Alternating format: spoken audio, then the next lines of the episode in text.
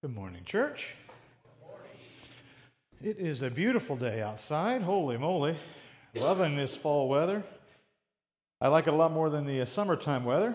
I'll be perfectly honest. I'm with Leah there. If we can get a little fall. Now, mark my words, after three or four more months of this, I'll be like, boy, when are we going to get some warm weather back around here? But right now, it feels so nice. Uh, as uh, Leah mentioned, we will be finishing up the book of First Peter today. Today will be chapter 5. And, um, and if you're wondering where we go next, it's right into Second Peter. Uh, these, these two letters are, uh, they, they go together quite well, as you might expect. And we're going to we're gonna preach them together because I think it makes a, lo- a ton of sense. But today we'll be finishing up uh, 1 Peter chapter 5. Um, I've at least mentioned several times that there's like, th- there's themes weaving through here uh, themes of submission, uh, themes of suffering, uh, basically, really putting ourselves well underneath God to be used however He would choose. And being not just like accommodating, but excited, to be joyous, to be motivated, to be ready and willing and able to do that. And to do those sorts of things, we require the Holy Spirit. And as we, as we wrap this letter up, I think this, this final chapter is an excellent summary. Not every book does this. Um, sometimes the letter is closed with a, a long winded goodbye, but today is a little bit different. kind of recaps nicely with a, kind of a, a, small goodbye. So if you've got your Bibles, feel free to uh, turn 1 Peter chapter 5. If not, it's on the screen, and uh, follow along with me. So, I exhort the elders among you as a fellow elder and a witness of the sufferings of Christ, as well as a partaker in the glory that is going to be revealed. Shepherd the flock of God that is among you, exercising oversight, not under compulsion, but willingly, as God would have you, not for shameful gain, but eagerly.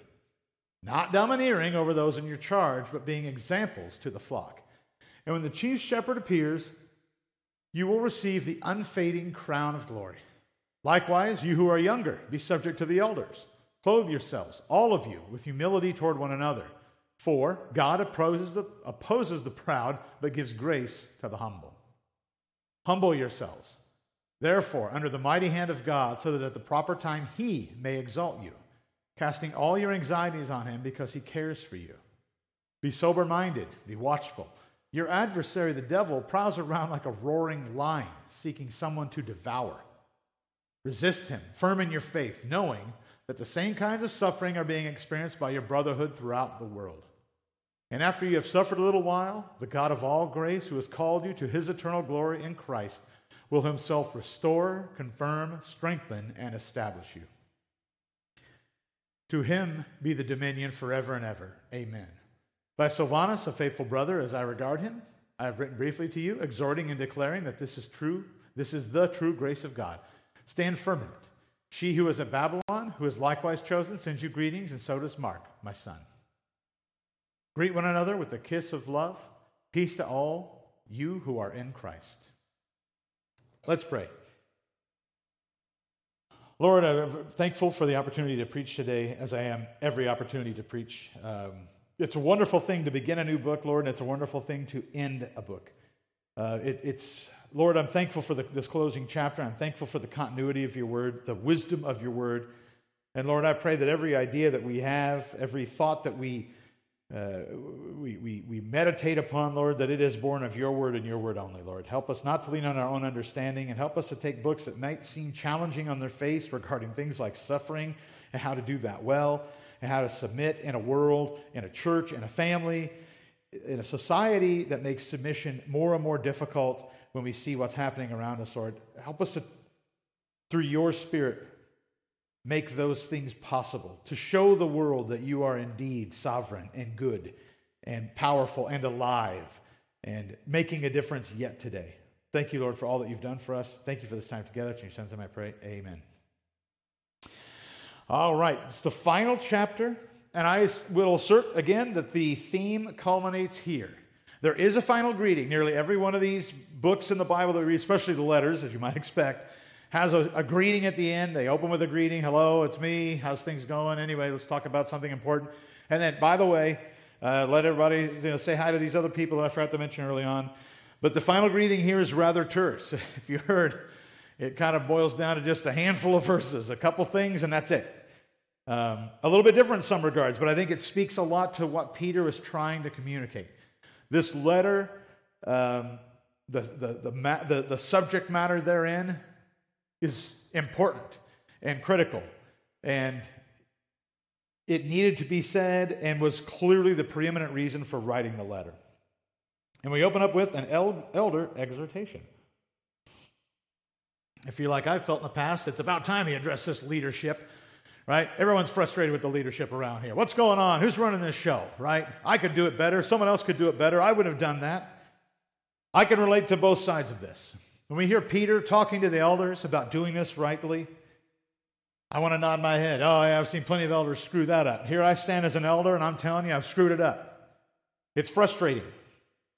Peter's reminding us that he too is an elder. That reminder serves two purposes. If, if you remember some, from some of our other studies, there's this real notion, Paul dealt with this a lot. Well, you know, I, I listen to Paul, but not you. So Paul, a lot of times, those letters would say, hey, the elder so and so, whom I love and have put in place, you know, honor him.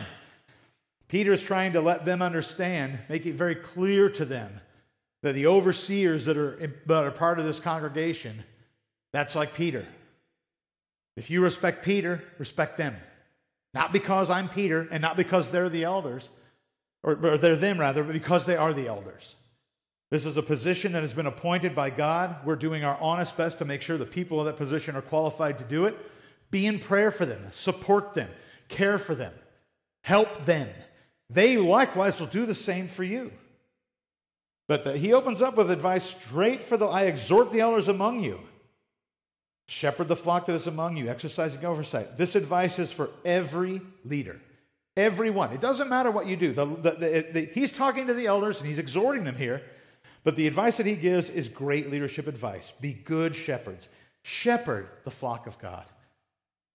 If he wanted to say, and you'll hear me say, it's kind of like a dad. I say that a lot. It's very fatherly advice. If he wanted to make this sound like a family, he could have said that.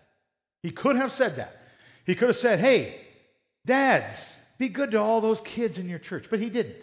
Now, I don't know what the subtle difference is there, other than the care that you have for the sheep is a, is a definite treatment that the, the, the sheep may never become something other than, than a sheep. And that's okay too. Shepherd, care for them, keep careful watch of them. Treat them as if they're fragile and precious, and that you, they are, there's a symbiosis there. Sheep without shepherds are doomed. Kids without parents can make it. Sheep without shepherds, doomed. Shepherds, take the job seriously. Don't throw your hands in the air, stupid sheep. That's not what we're supposed to do. Exercise oversight because God did that for you. God was a shepherd for you when you were ignorant, and He corralled you along and He drug you along, and you didn't know why. He didn't explain everything to you, but He kept you from running off the cliff. Oh, He put a fence in front of me. He saved your life, but it hurt my head. Thank God your head is hurting and you're not in a, a big pile of goo at the bottom of a cliff. These sorts of things are important for leaders. We exercise that oversight because God did it for us, and we do it willingly, not because we have to. I could tell you as a leader, if anyone here has ever served in leadership capacity at any point, that is a tough thing. There are things you will be required to do as a leader that you do not want to do as a leader. Lots of times it's going to be things like paperwork, maybe firing somebody, maybe chastising somebody formally. Really, really awkward, really uncomfortable. Most people don't like doing it. Now, there's some masochists or folks that like to torture. They'll love that part. Let me, let me have it. Who needs fire today? I'll do it. I want to watch the color drain from their face. I love that part. That's not what we're supposed to be doing as elders either, right?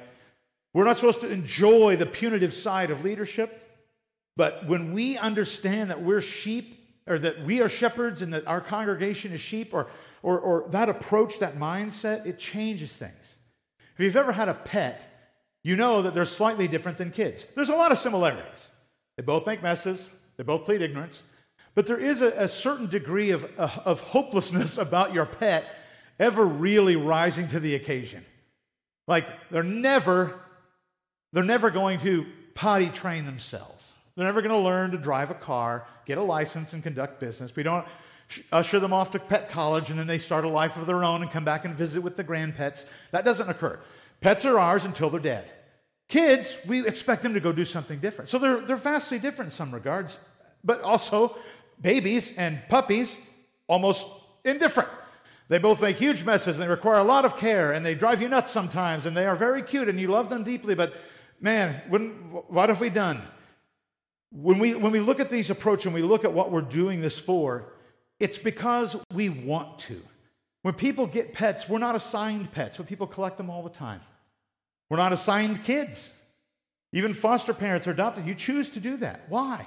Because we want to invest in something. Eldership, leadership in the church, same exact exercise. God has appointed me father of Emma, husband to Jane. I know this. I had a hand in both of those, but it's God's appointment. And if I take that task in my head as God's task for me, then it changes the outlook on this. I'm not beset by that. I chose to do it, but yet God ordained it. And that's magical and, and, and mysterious and awesome. Same here. Oh, you chose to be an elder. Yeah, I did, but I didn't. I accept the denomination, but in prayer, I realize this is God's calling for me. So the approach that I take, the care and feeding for the church, I want to see them succeed. I want to see the sheep live long and prosperous lives. And in God's unbelievable exercise, the sheep can become shepherds. You don't get that in pets. Your pets don't graduate to childhood, they're pets. But the sheep shepherd analogy, that breaks down after a while because suddenly, suddenly I've kept the sheep well long enough that the sheep can become shepherds. They themselves can, can, can and we almost expect that to happen. That's part of the gig. And the last bullet is why? Not for gain, not for our glory, but for God's glory. Tons of people, especially in America, are rewarded for leadership. Good for you. That means something. You earned it. You achieved it. Way to go. You're an executive. You're a VP. You're now become, you know, the, the, if someone sues the company, they can sue you. Ooh, what an exciting opportunity. Church is not that way. This isn't about being promoted. The leadership that, that, that Peter's talking about is this leadership based off of sacrifice. How do we know that? Because he tells us it's not by domineering over the way over those we lead. We're supposed to lead by example. Anyone ever heard that one? I've been hearing it my whole life. Well, it's biblical. The world cites this all the time. Lead by example. Do it in your job. Do it in your family. Do it in the world. it's exactly what Peter's saying to do. 1 Peter 5 3. Not domineering over those in your charge, but being examples to the flock. You want to show folks how to be good flock, how to be a good sheep? Be a good shepherd. Be a good sheep. You're also a shepherd, but be a good sheep. Well, how can you be a good sheep? You're in charge. Well, yes and no. When it comes to the flock, submit, subject, aka submit to the elders. Now, I will say this isn't about finger wagging. This isn't about told you so. Hey, you guys got to listen to the leadership around here. We're sick and tired of that. It's much like marriage. If you got a marriage that works that way, it's and, and, and needs some help, right? If a husband is insisting that his wife submits and his wife's resistant to submission, they need to have a conversation, seriously, perhaps with a counselor, about what, what the root cause of this is. It's easy to submit when the leadership is serving. Anyone ever experienced that? Working underneath great leadership in any regard, and you find yourself happily doing whatever they ask, willing to know what, how else can I serve. I believe you are invested in our success. I will do what needs to be done. If you've ever experienced the opposite of that, many have, you find that very difficult. What you're asking me to do is not right. It's immoral. It's unconstitutional. It's whatever. That's a problem. I'm not going to do that. I've lost respect for you, and, and it's going to be difficult to earn that back, and I'm second guessing everything you do, and I'm checking it by the letter of the law to make sure that you're not asking me to commit a crime because you are not serving me, you're serving yourself, or you're serving some other interest that is not us.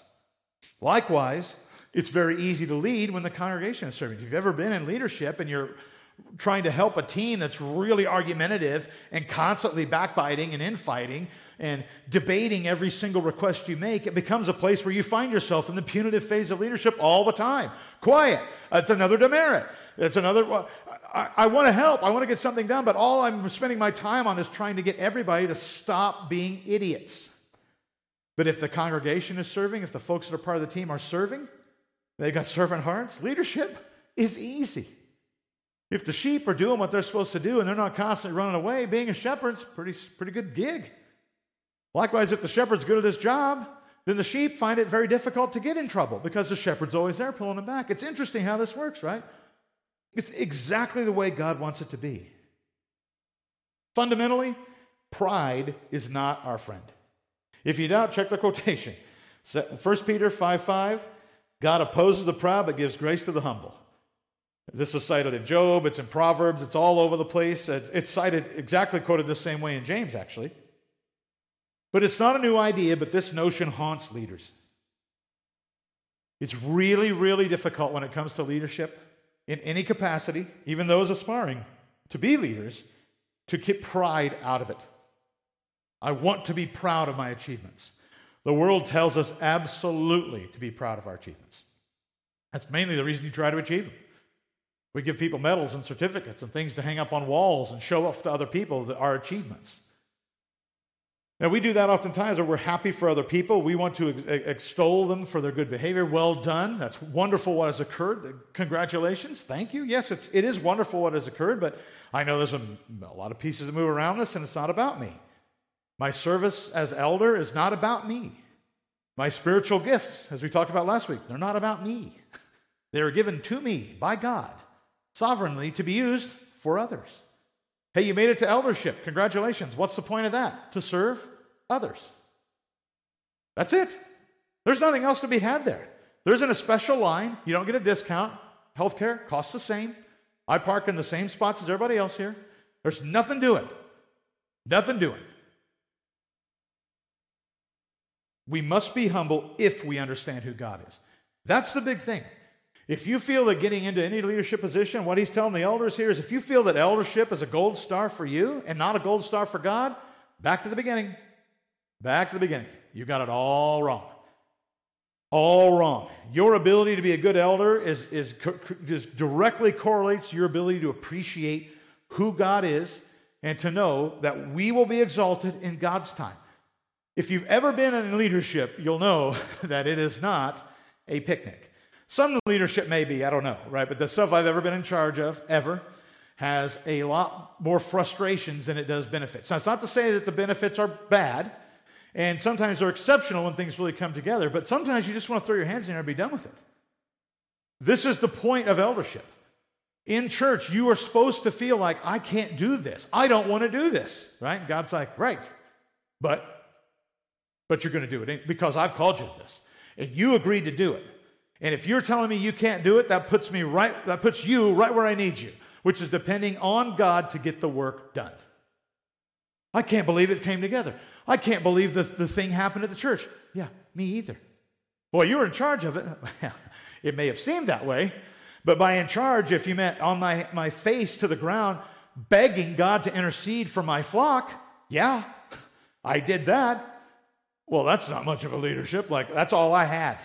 And it turned out it was more than enough. Why? Because God. God will exalt us in His time. Nine failed endeavors as a church, one successful one, praise God. That was His time. Now we say this, church, and then we turn right around and say, now anyway, back to brass tacks. Count the numbers up. Where are the baptisms? How many people? But the reality is, if we believe what the Word says, humble yourselves therefore under the mighty hand of God, so at the proper time He may exalt you. That's it. At the proper time. Are you exalted? No, not the proper time. I don't know, it feels like the proper time. Then pray about it. Maybe there's something to be doing. But guess what? The moment you pray about it, you get a conviction, you start taking action, then the exaltation happens. That was the proper time. Ta da! It's either proper or it's not. 1 Peter 5 7 is probably one of my favorite. I wouldn't call it my life verse, but it's one of my favorite verses in the Bible because it's so tender. It, it is simply fantastic. Casting all your anxieties on him because he cares for you. Some translations will say, casting all of your cares on him because he cares for you. Nobody cares for you like God does. If you're in our small group today, you're probably thinking, well, does he really care for everybody? You should come to our small groups. It's great discussions. But the sum total is this is true. Cast your cares on him because he cares for you. Failure to do that is an answer to the question do you think your anxieties are a surprise to God? If so, then you probably are reticent to cast them because God's plate's pretty full. And this is a big thing. And I don't want to burden God with this. Now, we would, oh, that's silly. I would never say that. But we walk through our lives, beloved, as if that's what we believe. People getting eaten alive by anxiety and worry and concern. It's reasonable to have worries and concerns. Things come up and you want to know what to do. I want to alleviate it. I don't know what comes next. That could be bad. It could set in motion things that are catastrophic. This is all true. What do I do with that? Cast them on God, not to Him, not beside Him, on God. Go to God. Take this. I can't process this. I don't know what to do with this, but I know you care for me, so I'm going to put this on you. You're sovereign. This situation, you are aware of it. You orchestrated it. It's your problem, God, not mine. Well, you can't. That's God doesn't make mistakes. Well, we talked about this in our small group too. If you don't come to our small groups, you are missing out. They are fantastic because we get to dig deep. We get to talk about these things that are really tough. I don't have time to go in here, or I'm going to be here for another two hours. But suffice to say, anxiety is a struggle. We all deal with it. But anxiety that eats us alive will stand in conflict with the knowledge that God is sovereign. It has to. I'm doubting that God will see me through. I'm worried about what? Death? Sickness? Do you not think God's aware of those? He is. Cast them on God. Guess what? They're God's. It's all God. He's in charge. And as we try to get down this road and we try to figure out how to do that, we see very repetitive advice from last week as well sober mind and watchful. Our anxieties will take our sober mind and get it drunk with worry. Anxieties will begin to cloud our judgment. We can't pay attention because we're concerned. What if I make the wrong decision? What if I don't choose properly? What if I marry the wrong person? What if I go to the wrong college? What if I, what if I don't study enough? What if I study too much? What if I don't get enough sleep? What if I sleep too long? I can't do anything. There's so, there's so many possible bad outcomes. That's not sober minded and that's not watchful. Our anxieties rip that away. Be rid of those. Give them to God. He wants them. We're commanded to give it to Him, so let's just do it. You we see Peter tell us the devil is real and he is our adversary? The devil is real. He is our adversary. He is not God. He is not omnipotent. He's not omnipresent, but he is real. He is also not fun loving and trying to make a party world. He is our adversary. People have turned the devil into this massive specter that's responsible for every single bad decision I make. Not me, the devil made me do it. Baloney. I make plenty of bad decisions. That doesn't disqualify the devil's realness. He's real. Well, you know, the devil may be the, the devil may be this way, but I have a good time when I'm in sin, so the devil must be a party guy. No, he is not a party guy. Ask anybody that's ever jumped out of an airplane falling with a parachute on is very fun. Falling without one, not fun. It's the same fall. The ending is drastically different. The devil wants you to feel like you're, you're, you're involved in the exhilaration of skydiving, but there's no parachute. A few minutes of fun followed by catastrophic death. That's what the devil wants. He doesn't want us to have fun and rebellion. He wants to destroy us and those around us.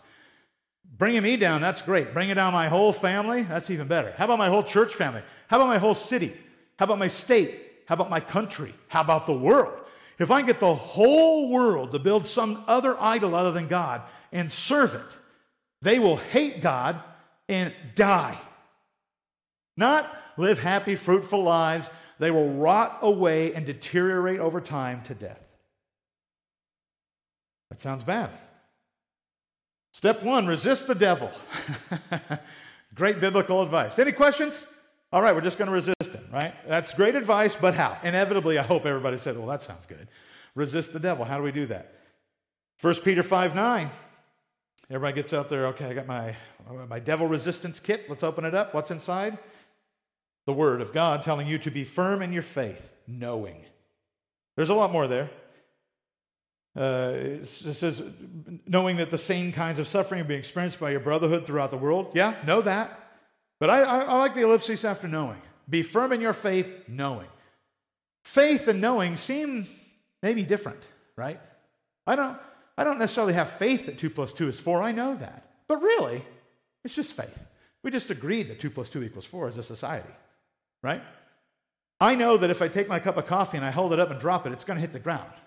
But that's really just faith that it's going to happen because it's happened every time up to now. Could it magically float and hit the ceiling? I suppose. Everybody would be shocked by that. But I don't know until it's over. But here what we see is I'm going to resist the devil by being firm in my faith and by knowing. It isn't about outwitting the devil. It's not about um, cleverly manipulating the devil to do something beneficial or sidestepping him or, or avoiding him or placating. It's about being firm in your faith. And where does our faith come from? God, the Father. That's it. We cannot resist the devil without God.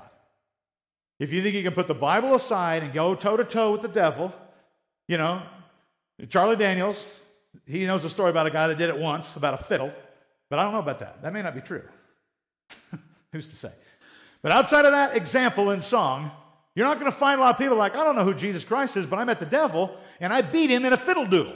And I'm the best. Like, I doubt it. I don't believe you. And also, the devil isn't going to play the fiddle. He will murder you with a fiddle and make new fiddles with the sinew of your flesh and use it to. It's like the, the devil's not some dude that's walking around trying to win bets. He's trying to destroy us. Destroy us. We cannot stand firm against the devil without God. And there's not a thing we can do otherwise. It's not about our toughness or our resolve, except that which comes by the blood of Christ.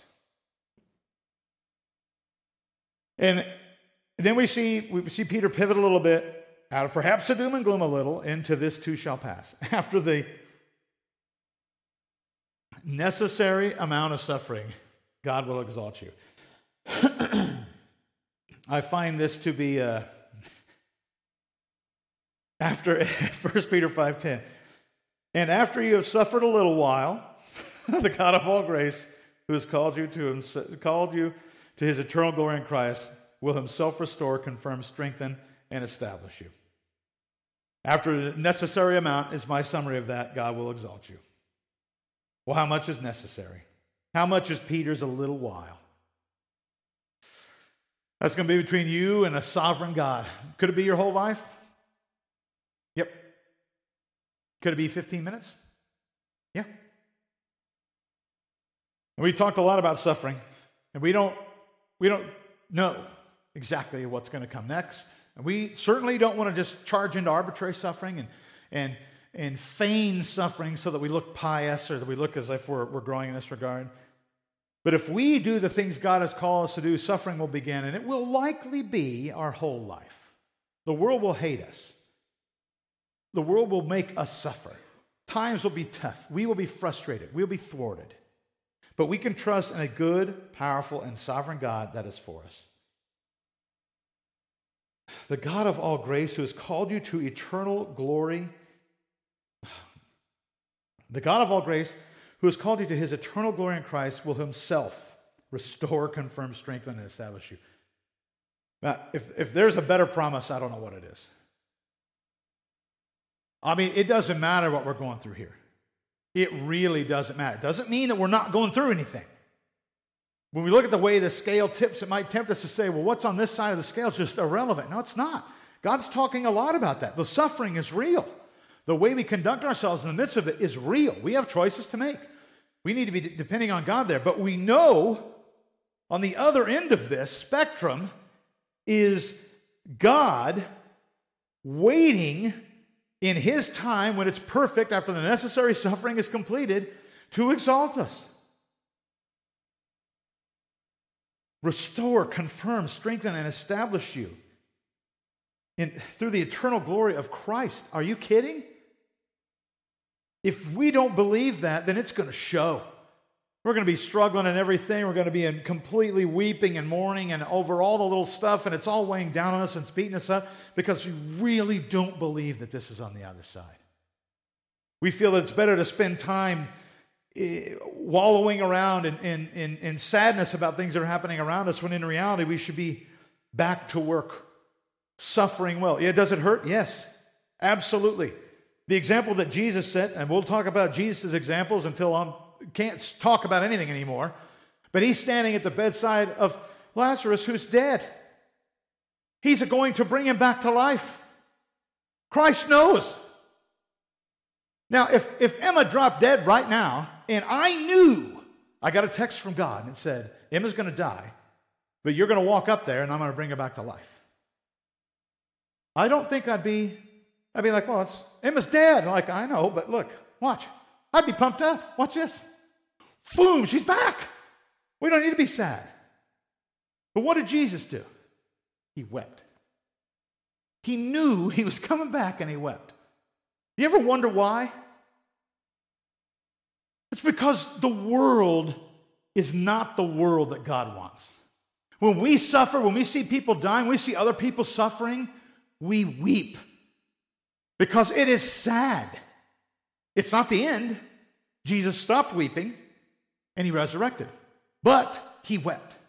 So the, the, the, the reality is, we are dealing with things. When bad things happen, when suffering occurs, we know this too shall pass. We know that God's going to exalt us. We know we've got a good and powerful sovereign God.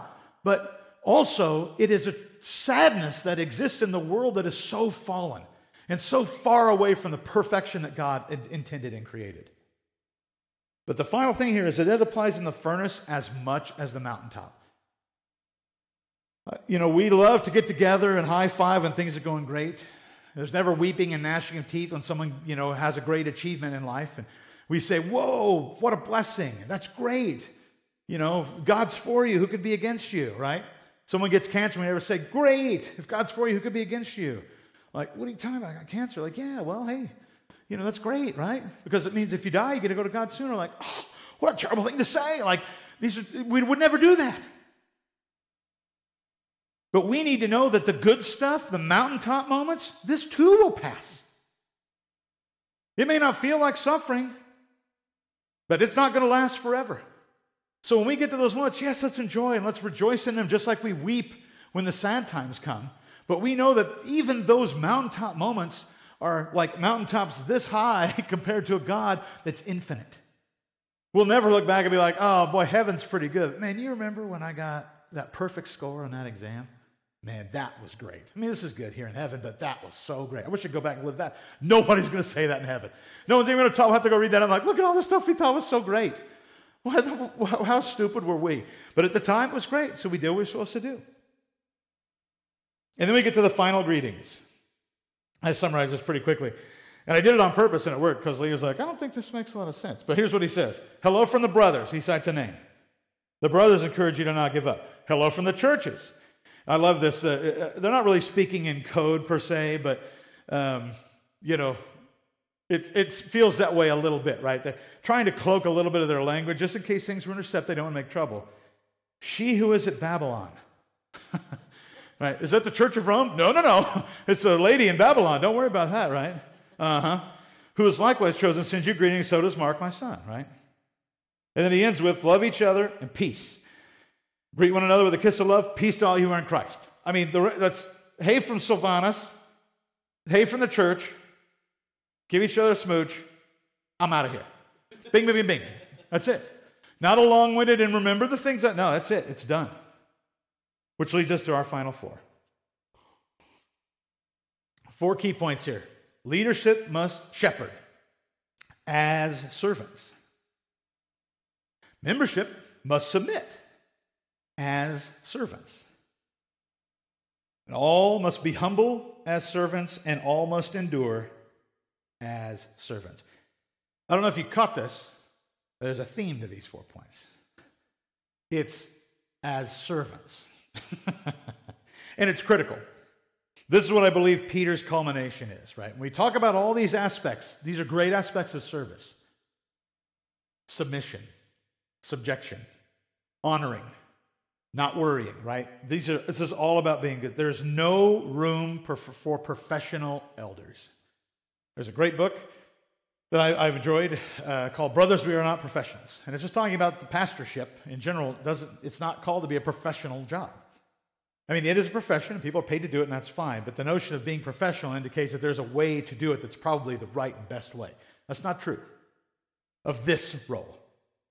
To lead by example is commanded, and those examples are going to be varied. To put, it, to put it plainly, I can't lead by example, let's say. I cannot lead by example on how to uh, grow up as a godly woman.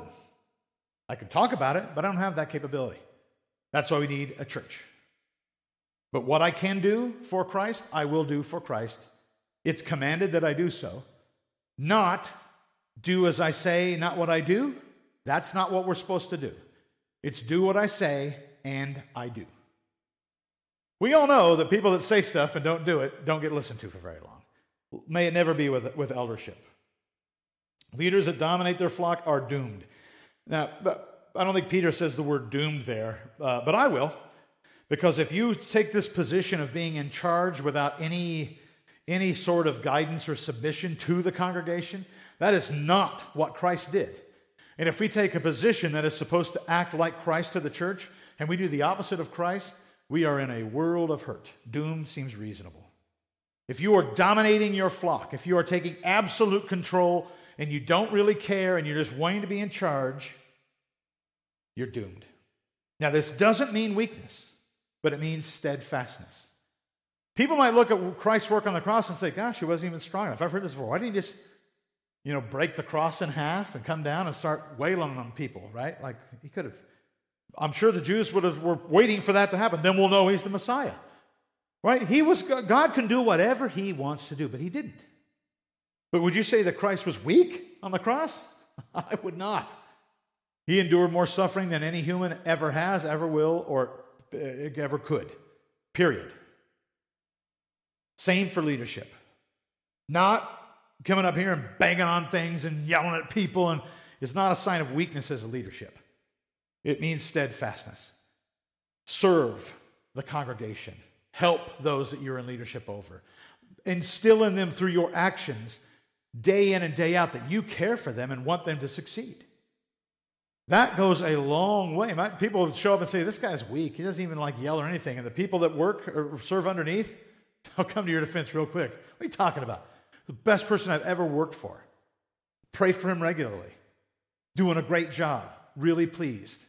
I'm thankful for him. It's nice not to have somebody that rules with an iron scepter and is thumping skulls all the time. We don't really know what everyone's walking on eggshells. I don't miss any of that. He's not perfect. He confesses the sin, and we pray all the time together. It's wonderful. I actually feel like somebody cares and is, is here to help me. That's what we're supposed to be modeling. And we will say, Good for you. You're great at this. What's going on? I'm just trying to do what Christ did. If you think this is good, wait till you meet Jesus Christ because he takes this way to the next level. Doesn't say cast all your cares on the elders because they care for you. Hopefully, if you try that, the elders will be like, no, thank you. I don't need those. I got my own. Cast those northward. Those need to go to God, not me. But we're modeling that. We're trying to model that as leadership. And if you're in the congregation are thinking, well, okay, well, that sounds good, but what about us? Surprise, surprise, it's the same thing. If you remember back to our first and second Timothy studies, the only things that really set aside qualification for leaders some degree of community verification that these people are decent leaders. That's really it.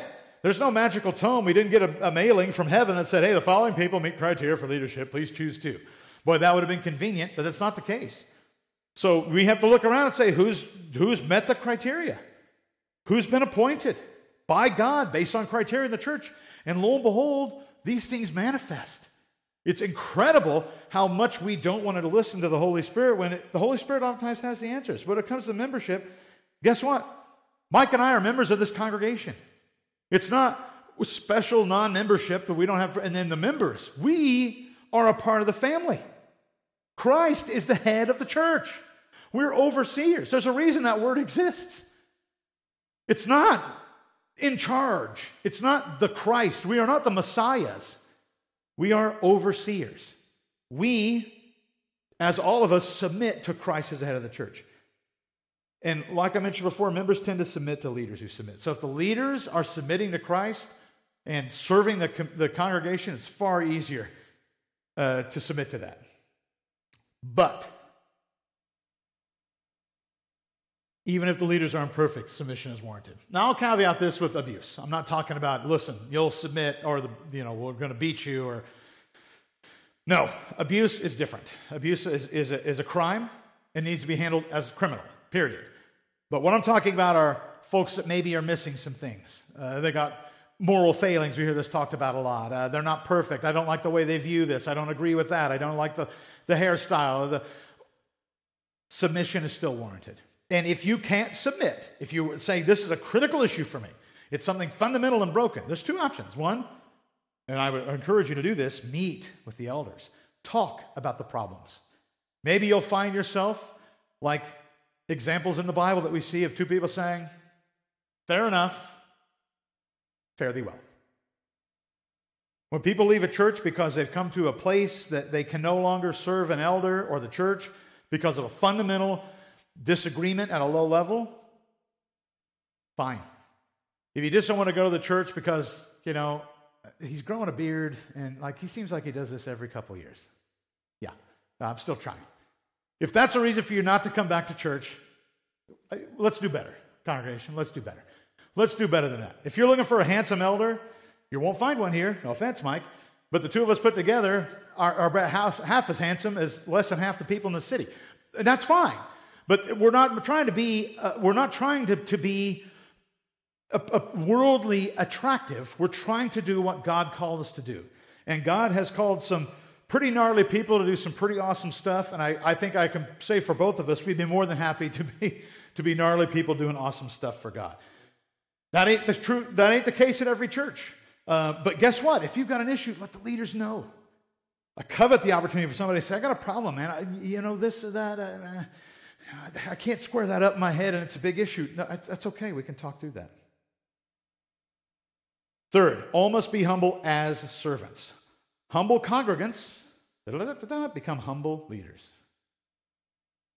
Humble leaders build humble congregants. It's that leadership by example.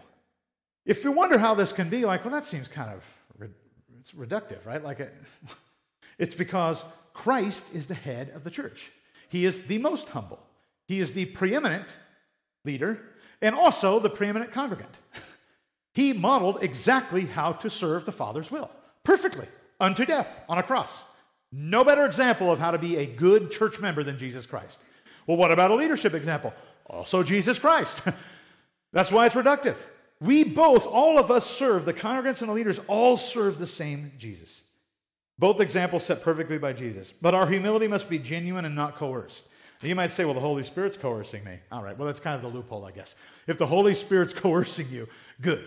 But I'm talking about faking it. I'm not. Ta- I'm, I'm, emulating it to stay out of the firefight. I'm getting yelled at because I'm not hum- humble enough. Well, that's a bigger issue in leadership. But don't fake it. Work on that. If you've got problems with it, if you've got problems submitting to somebody because you find them to be a hardhead or a bigot or a jerk, talk to them. If they won't talk to you, talk to another person in leadership. If you've got a huge problem with me or with Mike, and you don't even want to speak to me or with Mike, speak to the other one of us. I like Mike a lot. But he's not perfect. And Mike likes me a lot, but I'm not perfect.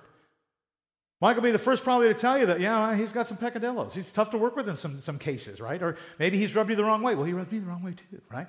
I still love him. I still serve beside him because we're in this together. Let's talk that through. And why? Because we all must endure as servants. Love it or hate it, the church is the organization by which God has chosen to reach the world with his good news. That's his call, not ours, we're just following the, the, the example set by Christ. He built it. We're going to keep it running best we can. Trials and tribulations are going to come. Suffering? Yup. Be ready. Stay the course. It's rocky. It's terrible. I hate it. Stay the course. How? Trust in God. He will not abandon you nor forsake you. He will not. You may feel, right? You may feel, you may start to tell yourself, because yourself, even though you've died to yourself, will start to resurrect a little and say, I think God's abandoned you. And your brain will say, you know, you're right, because why would I be suffering like this if God was on my side? You can run this list backwards and figure out exactly what's happening. God's abandoned me. Well, then I don't trust him. So I'm not going to stay the course. And I will not go through trials or tribulations. I'll be an inert, just kind of floating around, do, do, do, do, do. you know, like a turd in a cistern, just can't flush me, can't get rid of me. Here I sit, do, do, do, do, do, do. useless. Here comes suffering. All right, let's do it. Stay the course. I can't stay the course. It's too difficult. I don't like it. I'm going to have to trust in God. I can't figure out a trust in God. I don't think God's on my side. You go to the Word, and the Word tells us He will not abandon you or will, He will not forsake you. He will not. Okay, if He's not abandoned me and He's not forsaken me, then I'm going to trust in that and I can stay the course. And when all this is done and the tribulation is over, and they say, How did you get through? The flood and cancer. The, the cancer, you know, you, you had cancer and then you lost a loved one and then the flood took out your house, and yet you're still saying that God is good. How do you do that? uh, because God will neither abandon nor forsake me. Well, I want to know what, what you know, which bootstrap did you grab? Talk about your chutzpah. You know, give me, give me your, let me know how the grit, describe your grit to me. Like, uh, he will not abandon me or forsake me. Well, you're just saying God did it. Amen. There's peace in that, brother. Believe me. There's peace in never having, never having for good or bad to say, well, it's because I'm so good right? Now, it's easy to say it's because I'm so bad. I make tons of bad decisions. That's an easy one. But the good things that happen, the ability to make it through tough times, the ability to endure as a servant, is because when I serve God, then I got to trust in God. And if I trust in God, then I know He won't abandon me. And I can stay the course because I know God's on my side. He's got my back. When the necessary amount of suffering is complete, I'm going to be exalted. I get some of His glory paid for by Christ. I can't lose. I cannot lose. Believe it, church. So, what about us? As leaders, how are we modeling Christ like leadership? If you're not in leadership, blessings to you because it's no picnic. But if you're thinking, well, I've tried, I want to be, but I'm just so nervous about it, study Christ's example. Tons of great books that are, are Christ centered with lots of good tips, and it's a, it's a world we live in. So there's, it's not like anytime someone has a question about, hey, you know, do we need to how, much, how big of a sewer line should we put in here and say, well, the Lord says in good time, like, oh, okay. Sometimes you do have to just make decisions. But largely, when we see what we see Christ doing, the way that he modeled his leadership was dependence on those around him. And that comes by trusting that God's going to take care of what needs to be taken care of. I need a plumber? Great. Don't, Lord, help me in my endeavor and start digging and doing your own plumbing with no training. That's foolishness. But you could pray that as you begin to reach out to plumbers, that God would be sending the right one there, someone that's going to do good work and be trustworthy. But guess what? If they're not, and they scam the church out of money and do bad work, then you find another one. And you say, let's pray for that person, right? Maybe they come back in six months feeling terrible about what happened, wanting to make it right, burning them up inside. I was waiting for you to sue me, and you never did. I talked to a buddy of mine. He said, You guys have been praying for me every week. Yeah, that's right. Well, what's that about? Never know. As church members, how are we modeling Christ like submission?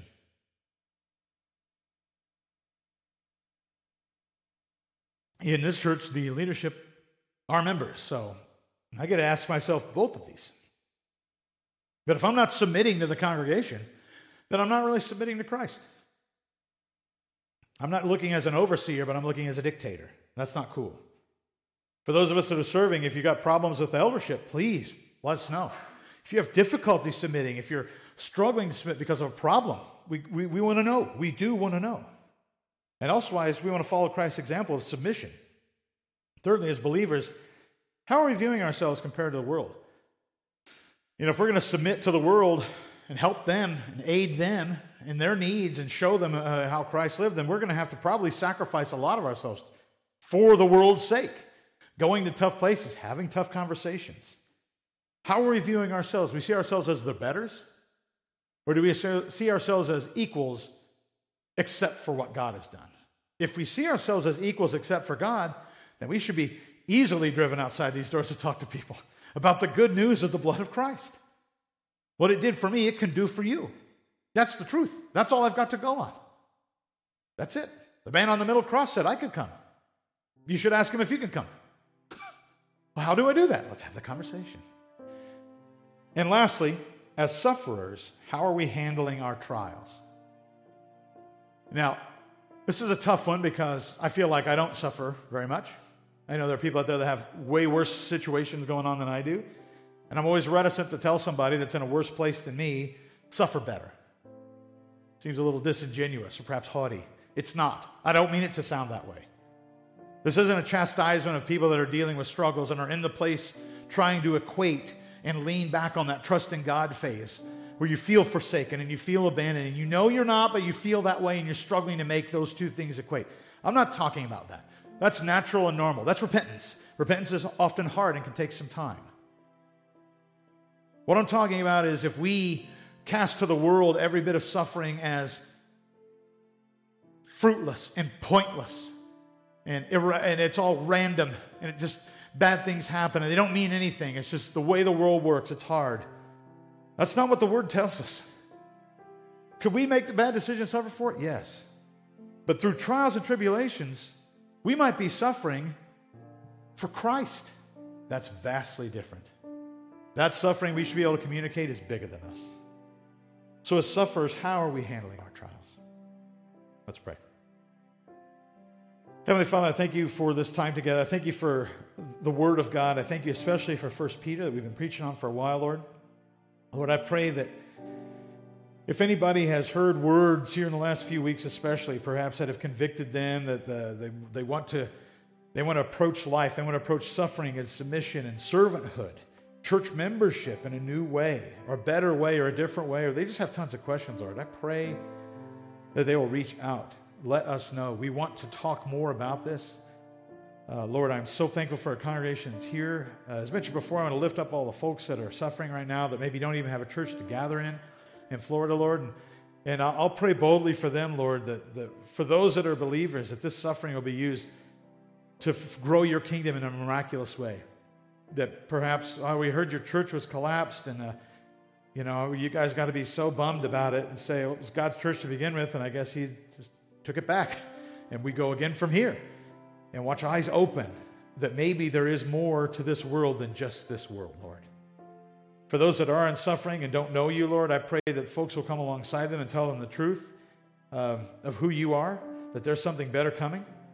That as, as, frustrating as this world can be and as beat up as we can be, Lord, that uh, there is better, there are better things ahead for those who believe. And Lord, I pray that we can communicate that boldly. We pray for all those that have lost, Lord. We pray that they will find you, first and foremost. Uh, we pray that, uh, you know, obviously those that are sick and without power and are in the midst of struggles, Lord, that they find some comfort. Uh, but more than that, we pray that they find peace, Lord. And I pray, of course, that that peace comes from you. I thank you for this time together. I thank you for everybody that's in this congregation today. Thank you for your word and its encouragement.